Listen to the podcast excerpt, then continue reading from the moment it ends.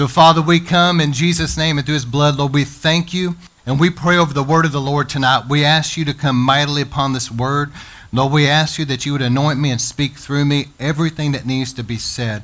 And I pray that by your Holy Spirit moving very powerfully upon everyone that's going to be listening and watching this, help us all to have good, fertile soil of hearts and minds and lives, and that this will be spoken out, the word of the Lord, as living seeds of truth sown into good soil. It'll be watered by the Holy Spirit, take root, grow, and produce a hundredfold harvest of eternal fruit that remains until Jesus comes.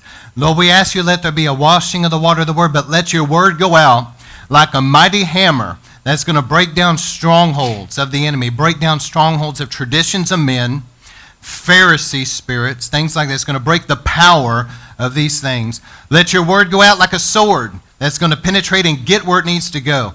We ask you, Lord, that your word will be like a bright, shining light of truth and dispel all the darkness, all the lies, all the deception. How many knows when the light comes on, all the roaches and bugs start scattering? Lord, let your light shine bright and just scatter the enemy. Lord, we ask you as this goes out, let the winds of the Holy Spirit carry it everywhere it needs to go. And let your mighty angels watch over to make sure that everything's going to take place that needs to. As we know, Jesus taught us the birds of the air try to steal the seed. So we all agree together that any demonic force of any kind that would try to hinder this word, try to hinder it from going forth or getting where it needs to, in the name of Jesus, we as a church, we bind them right now, and we command you to be bound and back off and go in Jesus' name right now. Lord, let your mighty angels just clear all that out, and that you come speak through me and let this go out and accomplish everything you sent it for to do. That's the promise of God. Your word will not return void, but it will go forward and accomplish that which you sent it for to do. So, Lord, we believe it, and we stand on that promise, and we thank you for it tonight. In Jesus' name we pray. Amen. If we can, if we could shut that door. And uh, let's just dive into the word of the Lord tonight. How many of you guys would say, after going through the feast this year, that you really have fallen in love with some things, like, for example, the concept of the tabernacles where God's glory tabernacles among his people? Man, I love that. Well, I want to talk about a few things tonight regarding the Feast of Tabernacles. This will be part two. I've been doing a Holy Place series, and I put these in with it but we've covered a lot of things. We talked about the power of communion. Remember, we talked about if you uh, forsake your first love, that supreme love feast, that God will remove the lampstand. And remember that the lampstand spoke of God's family tree. But it also spoke of what? The Word of God and the Spirit of God. So, in other words, God has given us as His family His Word and His Spirit. Isn't that awesome? And also, the lampstand speaks of God's power speaks of Pentecostal power. And God's been giving me a word for next week. You guys want to be here, but talking about Americanized Christianity and powerless Christianity. Look, I, I say this in love, but man, true biblical Christianity is powerful. There's power. And if what you got is powerless, that's concerning. All right. So, in this sermon, though, I want to deal with the Feast of Tabernacles and pick up from last week where I talked about don't let the devil put out your fire. But I would say not only don't let the devil put out your fire, but don't let the devil steal your hunger, because that's where it starts. So that's really what God put on my heart for tonight. How many of you guys knows whenever you when somebody's battling a sickness, usually the first thing to happen is, is that they start losing their appetite. But it's interesting because, in actual fact, your body needs you to eat nutritious food to beef up your immune system and fight that thing off. But you're going to have to kind of go against your inclination because all of a sudden you feel like you're not hungry. In the same way, when people start spiritually getting sick, the first thing that begins to go is their hunger. And God has created us as Christians like a boat.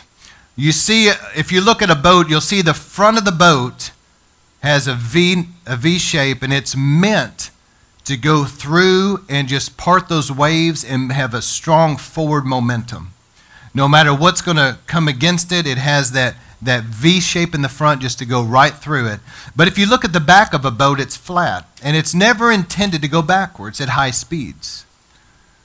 In the same way, God has created us as Christians that we have like a V shape in front of us. That regardless of whatever the devil tries to throw against us, God wants us to keep plowing forward and move, move through it and keep going. And the way I think that the devil attacks a lot of times is very subtle. I mean, you guys know if you see the devil coming, your guard's going to be up. So the devil tries to be very subtle.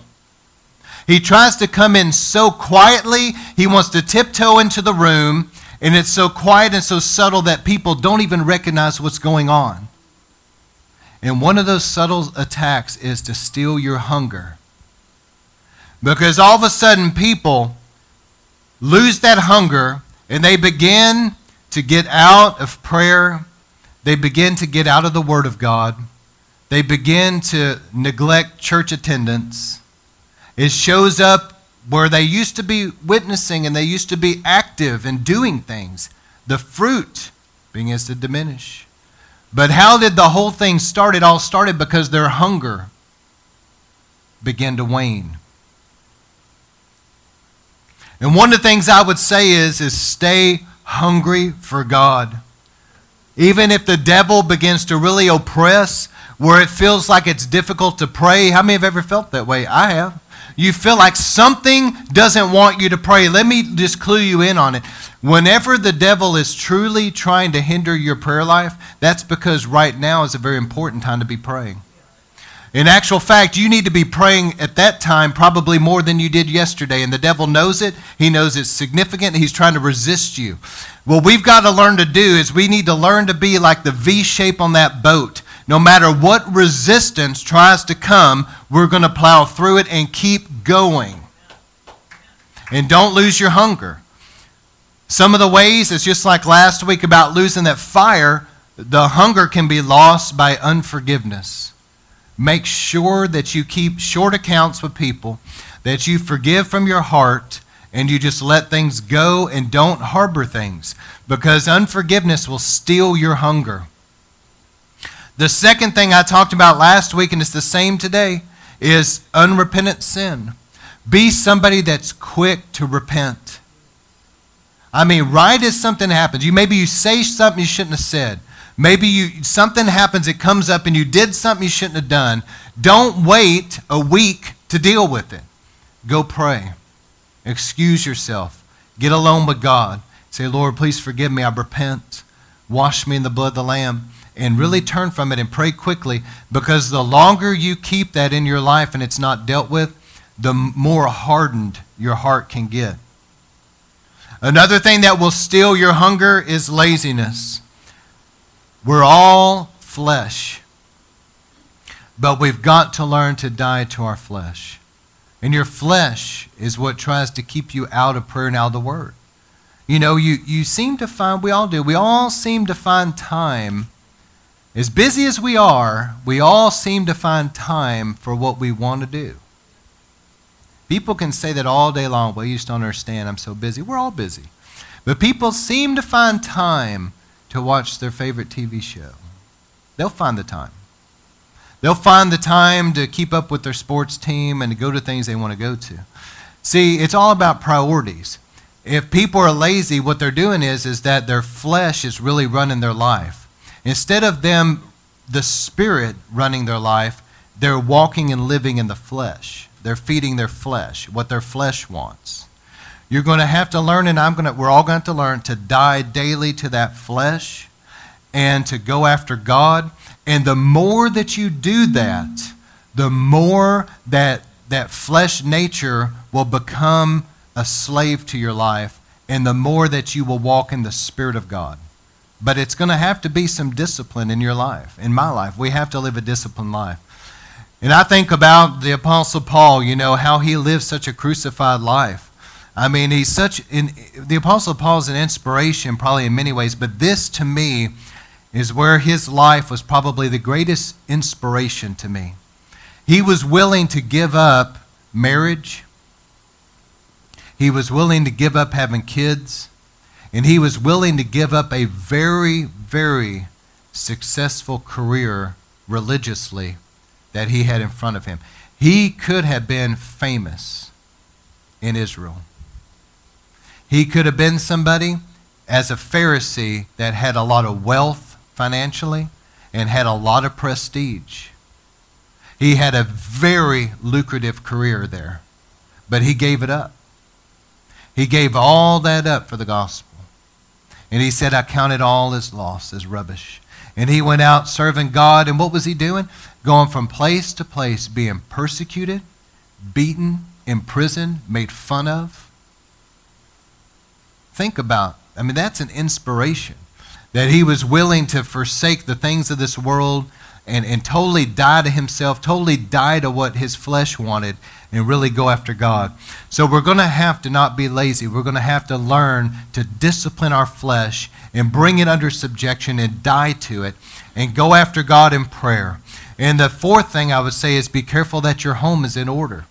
Because it's in our culture, I don't want to be too negative, but in our culture in America, to have a home in order and to be submitted to authority, you're going to have to go against the culture. There's probably not too many, if any, television shows where the husband's not made to look like a total idiot. And the wife wears the pants, and the kids are in disarray and are totally rebellious to their parents. And that seems to be celebrated. There's not going to be too many shows or movies that you see where the authority figure whether he was a political figure, whether he's a boss at work, maybe he's somebody in the military, but whatever type of authority figure there is, that they're not put in a bad light. And the people rebelling against them are celebrated in their rebellion. Watch for them. It's the culture. That's why many times so many churches and ministries have just been having to go against the grain so much because it's such a rebellious many times people buck up and rebel against authority and there's division and it's sad but that's the way things are but anyway make sure that your home is in order in the way god would consider it to be in order not comparing yourself with other people but wives are truly submitted in everything as unto the lord and to show respect to your husband. That's what it says in Ephesians. It says to reverence your husband. It means show respect. And then children to obey their parents. An interesting thing is, I, I did a study on, uh, you know, years ago, a word study on that. And when it says, wives submit to your husbands, the word there in the Greek implies willingly submit. But with children, the Greek word implies that they're forced to submit. In other words, they're going to get spanked or whatever. They're going, they're going to be disciplined if they don't, you know. And you have to teach your children, you have to discipline them, administer discipline in love, whether it's corporal punishment, groundings, whatever. But God is looking for a home that's in order.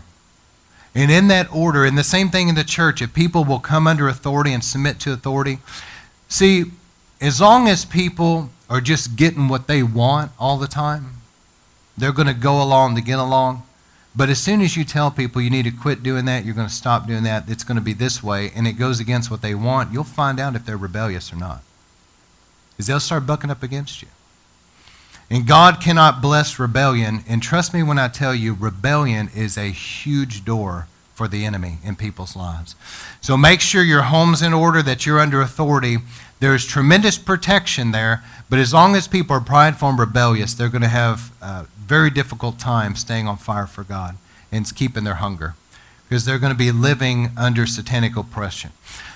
All right, so tabernacles is about the glory of God. We went from the time of the Feast of Trumpets, where we were awakened to our spiritual condition. All of us begin to self evaluate. Am I really where I need to be? Am I, have I backslidden some? And then we go to Yom Kippur time, which has to do with the day of Jacob's trouble, but it also has to do with repentance. That now we're saying, Lord, forgive us for the things in our lives that aren't right. We truly repent and we deal with things. And then that leads into tabernacles where the glory of God begins to increase. And I have felt over this, this month that God's glory has continued to increase. So, tabernacle speaks of the glory but the Feast of Tabernacles has three major themes. Number one, the glory in our midst, God's glory, his manifest presence tabernacling in our midst. The second theme of tabernacles is that we are pilgrims passing through this life. See, God, God told the children of Israel to build these shelters, these booths. And they were supposed to be somewhat flimsy and temporary. And he said for them to remember how Abraham, Isaac, and Jacob lived a life that was a nomadic lifestyle, that they left, Abraham left his father's house, and he lived in a tent, and he just simply went from place to place where God led him. But Abraham lived a life realizing that the Bible says in Hebrews, he was looking for a city whose maker and builder was God. He never allowed himself to get too entangled with Canaan and the people of Canaan. He never adopted their culture. He was always a stranger in a foreign land. That's another major theme of tabernacles that we're just passing through. We're not going to let this world, we're not going to adopt the sinful culture of this world. We're not going to conform to this world. But we're strangers in this land. We're just passing through.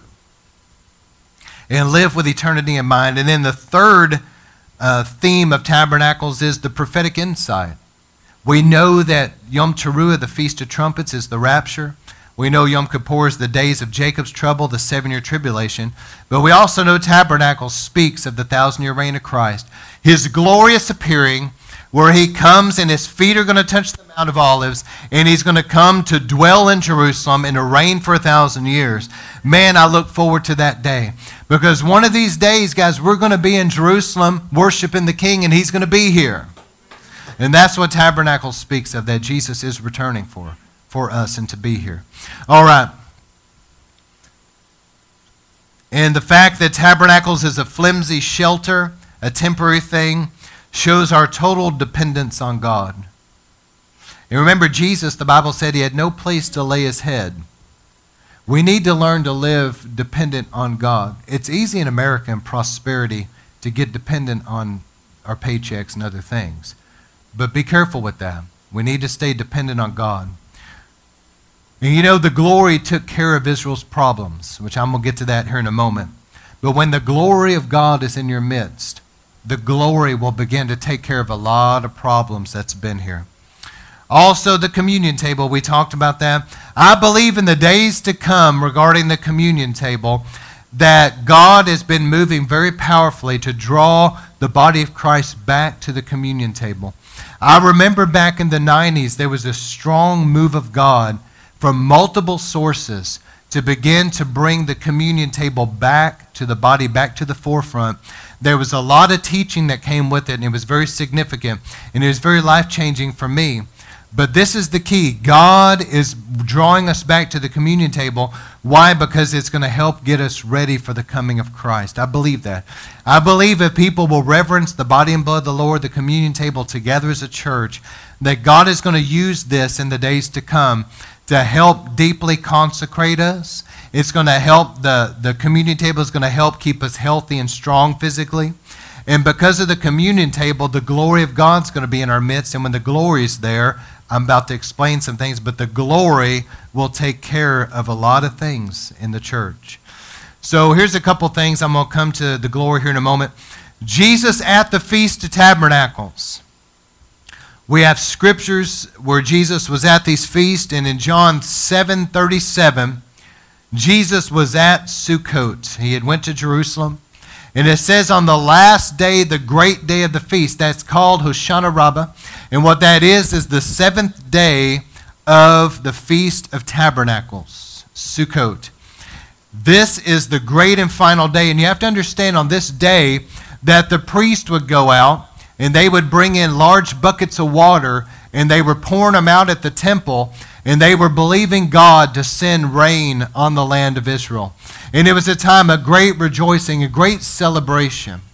And Jesus, in the midst of this, picture the scene. You've got all these people that came to Jerusalem for the Feast of Tabernacles. So there's people everywhere. There's, there's uh, Sukkot everywhere. There's little booths all over. And people are feasting and rejoicing and celebrating. The priests are bringing in big buckets of water and they're dumping them out and they're, they're praising and worshiping God. There's people waving the lulav everywhere. And Jesus, in the midst of that, it says that he stood up and he cried out, saying, If anyone is thirsty, let him come unto me to drink, right as the priests are pouring out the water. He who believes in me, as the scripture said, from his innermost being will flow rivers of living water. By this he spoke of the Spirit, whom those who believed in him were to receive. For the Spirit had not yet been given, because Jesus was not yet glorified. But Jesus spoke this at the Feast of Tabernacles. He could have spoke this any other time. Jesus was speaking about a move of the Holy Spirit like a river. I'm going to tell you that tabernacle speaks of the glory of God. And I've heard so many times people told me things like this. You know, we had a powerful altar time here at River of Life, and people were hit by the power of God. They, they were down there under the glory of God, and people would say, you know, maybe I couldn't get up, but they felt like waves coming over them. How many? There's people told me this. How many of you guys have felt that? Some of you told me you felt you felt like waves of God's glory coming over. You know what that is? That's the rivers and that's what Jesus was saying at Tabernacles. He said that from your innermost being will flow rivers. You know, it, it really grieves me. This is next week's sermon. You know, it's interesting how it just tries to come out. Okay, I'm just I'm I'm really showing some discipline here. But you know, there's such such a lack of the power and presence of God in so many places today. And what upsets me is is that places that used to be Pentecostal, spirit filled and and the presence and power of God used to move. And now you don't ever see, you don't hear tongues. You, you don't feel the power of God. There's no altar time for people to really get prayer and and, and there's not any just soaking in the presence of God and, and seeing the power of God. It's sad. You know, I used to get irritated. I don't anymore. I just it just grieves me. But here, we're always going to welcome the Holy Spirit and we want the Holy Spirit to move and touch people because there are so many countless things that the Holy Spirit can do in one altar service that I could not do the rest of my life.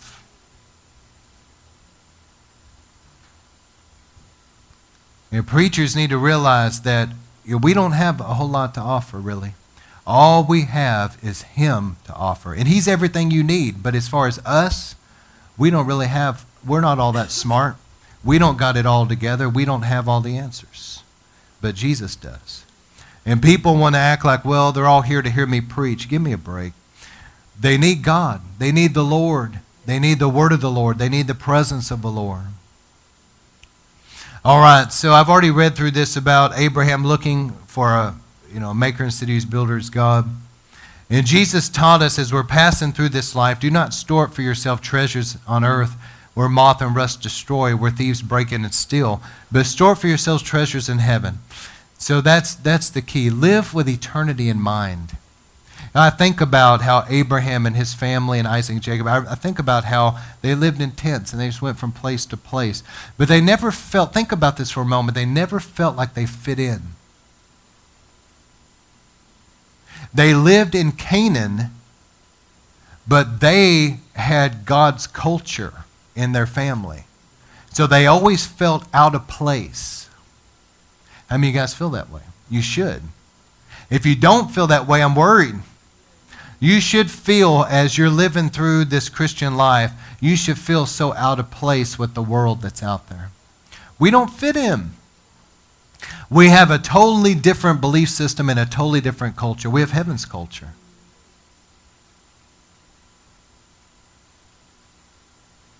And then this is what I wanted to get to is the glory of God.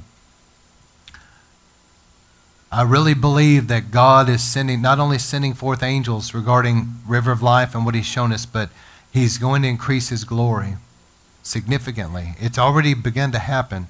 We've seen an increase over the last month, but I believe that He's going to keep increasing His glory. And even here recently, last couple days, just at home, I have felt an increase of the glory of God. But we need the glory, especially in these latter days, because there's going to be perilous times. And here's what the glory did. When Israel was wandering through the wilderness, you have to understand you had a nation of people that for around 400 years were there. So you had a group of people now that had never known anything but Egypt. Now think about this for a minute. They've never been outside of their, their little village in Egypt. They've never been anywhere. And all of a sudden now, they're having to cross this Red Sea. They've got a military. At that time, Egypt had the most powerful military on the planet. They had the most powerful military after them to kill them. They're having to cross this Red Sea, seeing this God that their father Abraham worshiped part these waters. You know, that was an awe inspiring moment, okay? They're crossing through there. And now they're going into a desert, and it's so uncertain. How are we going to eat? How are we going to have water to drink? How are our kids going to live? You can't go more than three days without water. And everything was so uncertain, and they were having to learn to trust God. But God, what He did was, at the Passover table, God began to bring them under the blood of the Lamb, which was a spiritual thing that happened to them. The Bible says they came out, there was none sick or feeble among them, and they, they came out with wealth. They plundered Egypt, but it was at that Passover table that they were healed. Because you know as well as I do, as poor as they were and, and the slaves that they were, you know that they were sick. You know they were feeble. But God did something at that Passover table, heal them up and strengthen them, and a wealth transfer. So they came out healthy, they came out financially prosperous, then he baptizes them in the Red Sea. They were water immersed. God is spiritually cleansing them as a nation of priests to bring them to Sinai where he was going to come down and they were going to have an encounter with God. God was preparing them for that. And as God began to meet with them at Sinai, the leaders went with Moses up the mountain of God into where there was a cloud. They went up partway up that mountain and the Bible says this, you look it up, that those leaders with Moses, that they ate and they drank and that they saw God. And they lived. They ate and drank in God's presence, which I believe was a pre incarnate Christ that they saw on a throne. They said around the Lord's feet was like a, a, a blue color. And so they, they, were, they were in the presence of God eating a covenant meal. But after that, God gave Israel the, the Torah, gave them the first five books of the Bible. And in that, God had Aaron as a priest would stand up and would speak the blessing of God over the people. The Lord bless you and keep you. Lord, make his face shine upon you, be gracious unto you. Lord, lift up his countenance upon you, give you peace, or establish you in peace. He spoke that over them. And through that, now they were a nation of priests that had been sanctified unto God. They'd had an encounter with God. They had come in a covenant. Now Aaron's blessing them. And what happens is this the glory of the Lord began to be in the midst of Israel. And as the glory began to move in and around Israel and tabernacle among them, the Bible says that it became to be over them like a fire, like a pillar of fire at night, and during that cold desert in the night, and I'll tell you, I've been out, my wife and I had to travel, and we went through some area that was desert. And at night, it would get down in like the 60s or lower. And then during the day, it would get triple digits. It was really weird. It, you know, we would, you'd be used to a certain temperature, and then it would be just this radical change. But anyway, at night, God put a fire there to keep them warm. And then in the day, the glory formed some kind of a canopy over them to, to shade them from the heat so that they wouldn't get sunburned and parched. And as they were going in the glory, I want you to think about this for a minute. In the glory, everybody say, in the glory. In that scenario, with the glory in their midst, the Bible says that their clothes did not wear out. That's supernatural. The Bible says that God gave them manna from heaven supernatural food. The Bible says that enough water came out of a rock, a rock. Enough water came out of a rock to water an entire nation and all their animals, all their kids. That's supernatural. So in the glory, there was supernatural provision. And the glory of God in their midst protected them from their enemies.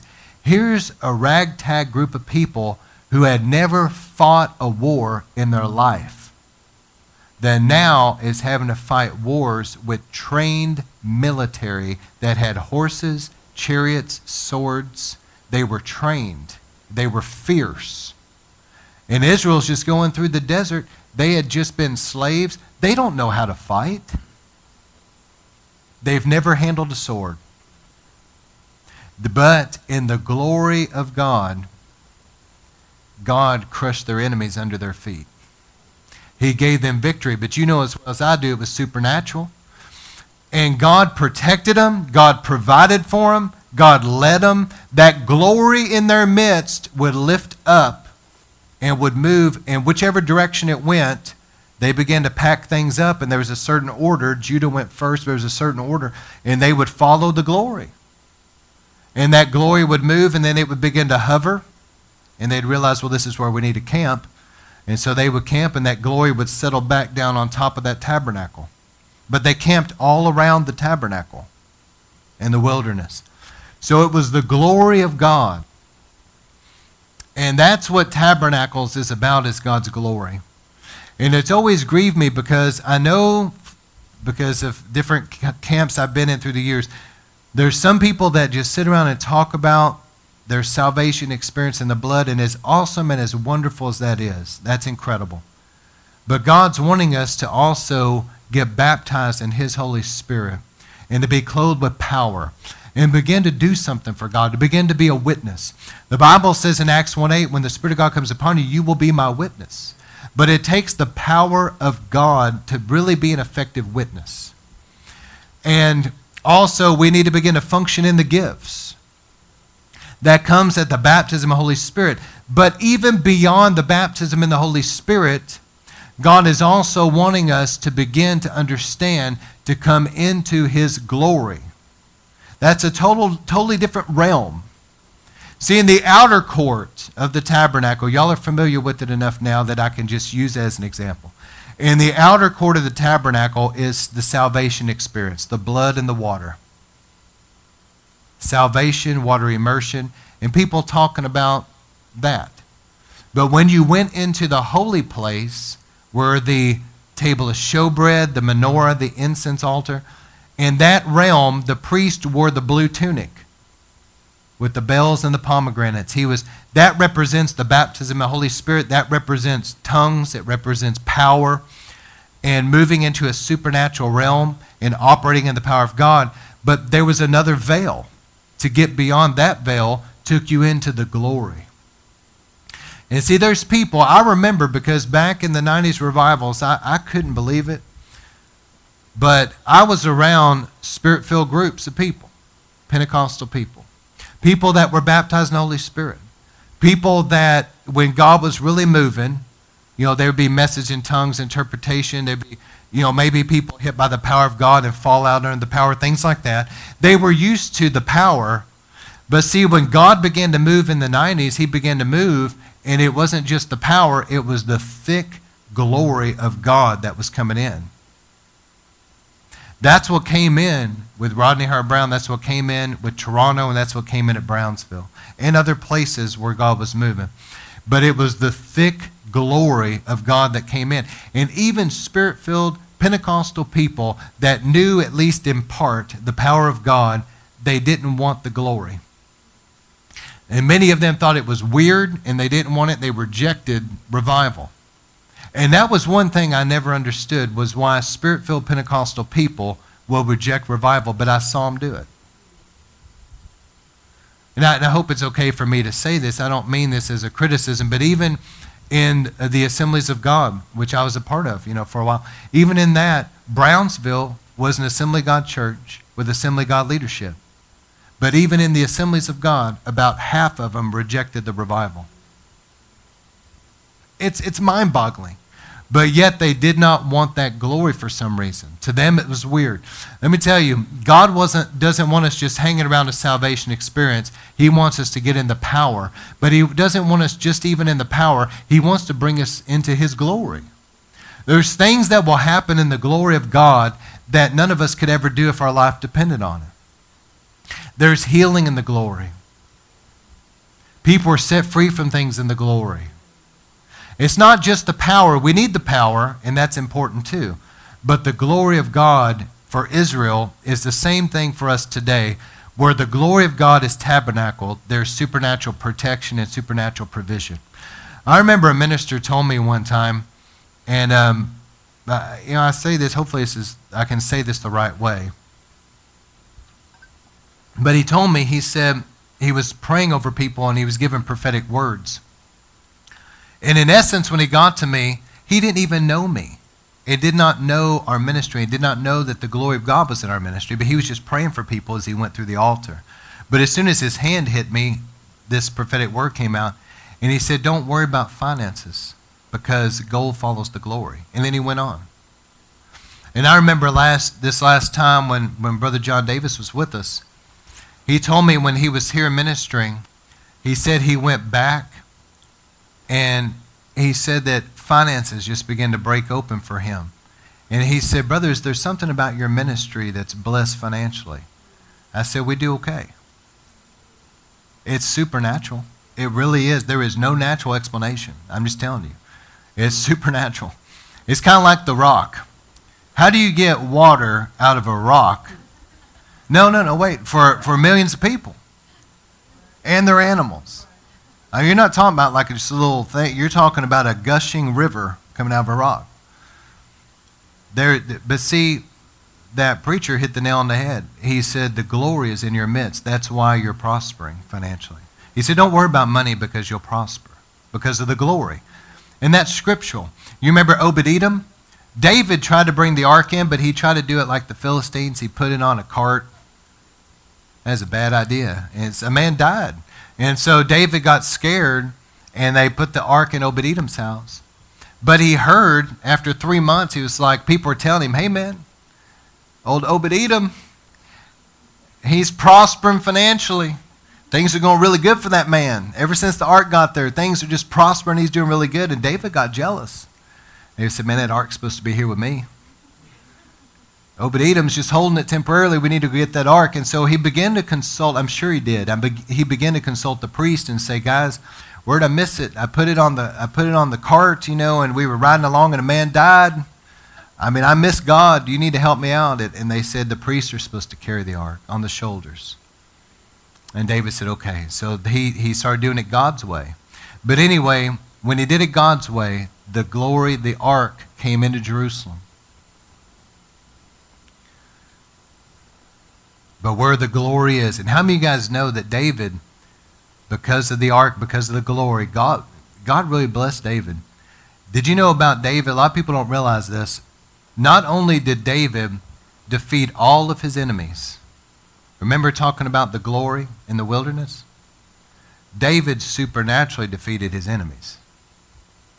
But also, when David left Solomon money to take care of the tabernacle, to, to build the temple, if you do the math about what David left Solomon, it was like millions and millions of dollars, millions and millions of dollars. But where the glory of God was, there was provision there was prosperity. And Solomon was able to build the temple because of what David left him. So there's supernatural provision, there's supernatural protection, and there's supernatural um, victory over enemies, etc. And David in Acts 15 16, it says, After this, I will return and I will re- rebuild David's fallen tent. Its ruins I'll rebuild and restore it. You know, David had like a temporary tabernacle. Remember that? So the tabernacle under Eli and Shiloh, God had to judge it. And David wanted that ark. Man, he and so he went and got the ark of God and brought it into Jerusalem. So now no longer is the, the tabernacle, the glory anyway, the ark going to be in Shiloh and these other places. He he wanted to bring it into Jerusalem. And David built a tent just around the ark, and he put priests around it. And Obed Edom and others that were involved in temple ministry with David were not even um, Israeli, they, they weren't Jewish, they, they were Gentile. But it seemed like that there was a mixture there of Jew and Gentile together worship. You, you sit in the picture here? You're starting to see? So God is wanting to bring Jew and Gentile together around the glory again. And the Bible predicts in Acts 15, 16, God said, I will, I will rebuild this tabernacle David. And the tabernacle David was a place of 24 7 worship and prayer. And we're seeing that in our generation, we're seeing places that have 24 7 worship prayer. And so I don't have time really to get into all this, but I think I've covered it as far as when Christ comes and tabernacles on the earth, the final harvest. Remember, I talk about the harvest cycles. How God's going to judge. He's going to uh, rule over nations, and, and He's going to place His people in positions to rule with Him. Jesus will over nations. Satan will be bound for a thousand years. And when it talks about Satan bound, it's not just Satan, but all of his forces are bound for a thousand years. You see what I'm saying?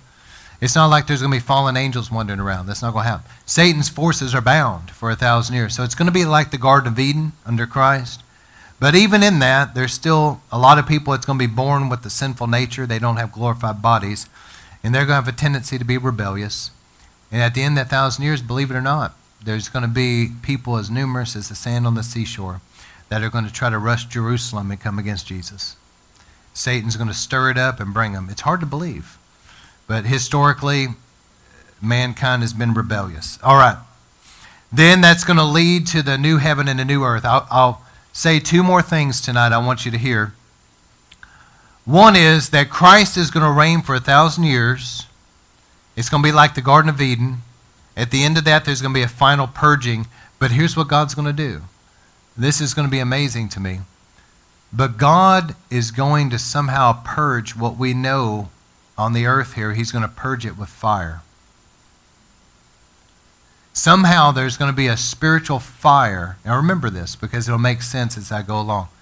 Peter talked about it. Somehow there's going to be a spiritual fire that's going to purge the entire earth. And what we know in our in the heavens, on the earth, all of it's going to be purified by fire. And everybody at that time is going to be given a glorified body. So there's not going to be this sinful nature anymore. Is everybody following me? Everybody's going to have a glorified body. So now your sin nature is gone. The final purging has already happened. Now all the heavens and the earth are purified with fire. Why? Because now the Father and the New Jerusalem are going to come down on the earth. That's why God has to purify it with fire. Because basically, the atmosphere, the spiritual atmosphere of heaven right now, is going to be on the earth. Now, we're going to have to have glorified bodies to dwell in that, but God's going to purge everything with fire.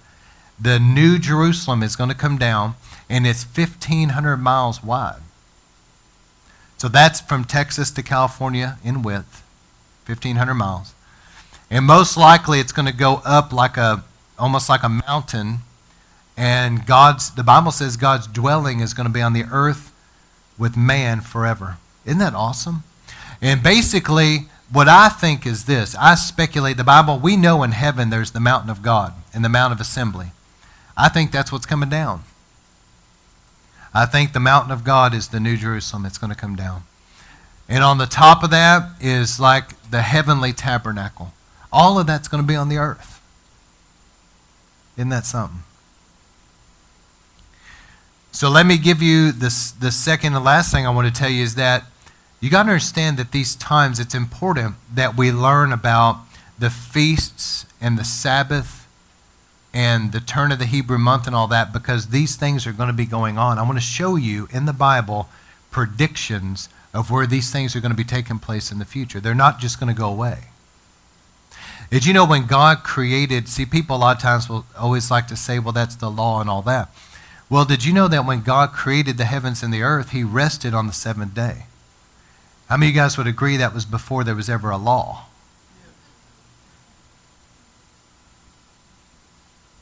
And people that honored God like Adam and, and down through the years, people that honor God, I'm sure that they rested on a seventh day unto God. It's a way of connecting to the one true God, the Creator. But let me show you something. These feast days are important to God. The Bible says in Zechariah 14, 16, Then it will come about that any who are left among the nations that went out against Jerusalem will go up from year to year. Now, this is the thousand year reign of Christ. The battle of Armageddon just happened against Jerusalem. Jesus came and slaughtered the enemies of Israel. He judged the goat and sheep nations. He's reigning in Jerusalem now for a thousand years. It says, Those that are left among the nations, they will go up from year to year to worship the King, the Lord of hosts, and to celebrate the Feast of Booths, Tabernacles. And it will be that whichever of the families of the earth do not go up to Jerusalem to worship the King, the Lord of hosts, there will be no rain on them. If the family of Egypt does not go up and enter, there'll be no rain that falls on them. It will be the plague by which the Lord smites the nations who do not go up to celebrate the feast of booths or feast of tabernacles. This is the punishment of Egypt and the punishment of the nations that do not. So during the millennial reign of Christ, we see a clear reference of the feast being kept. It's not just tabernacles. I believe all the feasts will be kept. And people will be keeping these unto the Lord. You got to understand that, that what we know as heaven's culture and, and these feasts and all this, it's going to be kept in the millennial reign, and I guarantee you it's going to be kept on into when the Father comes and tabernacles on the earth. I guarantee you. Because the Bible says in Leviticus 23 that it will be from generation to generation from now on. And then you see this. Now, see, the thing is, in the new covenant, we just simply don't have to do these things. Okay? It's not mandatory. But Isaiah 66 19 this is amazing to me. It says, I know their works and their thoughts. The time is coming to gather all the nations and tongues, and they will come and see my glory. And I will set a sign among them in coastlands that have neither heard my fame nor seen my glory, and they will declare my glory among the nations. And look at this. Then they shall bring all of their brethren from all the nations as a grain offering to the Lord horses, chariots, uh, litters, mules, camels, to my holy mountain in Jerusalem, says the Lord. Just as the sons of Israel bring their grain offering in a clean vessel, I will also take some of them for priests and Levites. Did you know that there's, this is here in a moment, Ezekiel 40 through 48, but did you know that there's going to be a temple that's going to be rebuilt? And did you know that that temple is going to be in operation during the millennial reign of Christ? And most likely on into when the Father comes. But here's the thing among the nations, it says that they're going to be bringing grain offerings. And they're going to be bringing offerings unto the Lord from among the nations to Jerusalem, to Jesus. And it says, I will even take from among the nations some of them to be priests and Levites to serve in my temple. So it's going to be both Jew and Gentile which is a perfect fit for Jesus because he is a priest in the order of Melchizedek, both Jew and Gentile. And then it says, For just as there are new heavens and the new earth, which I will make endure before me, declares the Lord, so your offspring and your name will endure. And it will be, look at this, and it will be from new moon to new moon, from Sabbath to Sabbath, that all mankind will come and bow down before me, says the Lord. So from Rosh Chodesh to Rosh Chodesh, from the turn of the Hebrew month, and also from Sabbath to Sabbath, the whole nations are going to come worship and bow down before the King. So what I'm getting at is this these things are eternal. They're going to continue on in the millennial reign of Christ and continue on into the new heavens and new earth. That there's always going to be a Sabbath day. There's always going to be a turn of the Hebrew month, which is called Rosh Chodesh. And these feasts are going to be going on. I'm just telling you. But how awesome is it going to be, guys? Think about this. The day will come when me and you are able to go to Jerusalem and Jesus is going to be there. And we're going to be able to sit around and have like a Passover meal. We're going to be able to go into Jerusalem one day and there's going to be Sukkot, little booths everywhere, and we're going to be able to wave the lulav, and all of us are going to be able to worship Jesus, and he's physically going to be there. And Jesus himself is our great high priest. We're going to hear him stand up in Jerusalem and lift his hands and speak that blessing, that Aaronic blessing over us. In Hebrew, the Lord bless you and keep you, and he's going to speak that out over us. And we're going to be there with him. I'm just showing you that there's prophecies in the Bible that shows these things are eternal, and they will continue on. And so I think that it's important that it, we, at least we know about these things and understand them. This is part of heaven's culture. And some people say, well, why is there going to be a temple when Jesus comes? Well, because God wants it to be, number one. but there will be. But I don't believe that there's going to be sin offerings when Jesus comes at all. I don't believe that because Jesus fulfilled it. But you'll notice it said grain offerings. And not to mention, there may be still some animals, but it would be like peace offerings. And you know, the priesthood's got to eat. I hope that I'm part of the priesthood. And we got to eat some good brisket, right? So there's going to be some, you know, maybe some animal sacrifice, but it's going to be in the way of a peace offering, not a sin offering. I don't believe there's going to be sin offerings. And people that have studied the offerings, you know there's a peace offering, which is just worship. It doesn't have to do with your sin being forgiven. So these will be the things that's going on in the millennial reign. There will be a temple, it will be an operation. And that will continue on until the Father comes down, and, I, and there's still going to be a temple.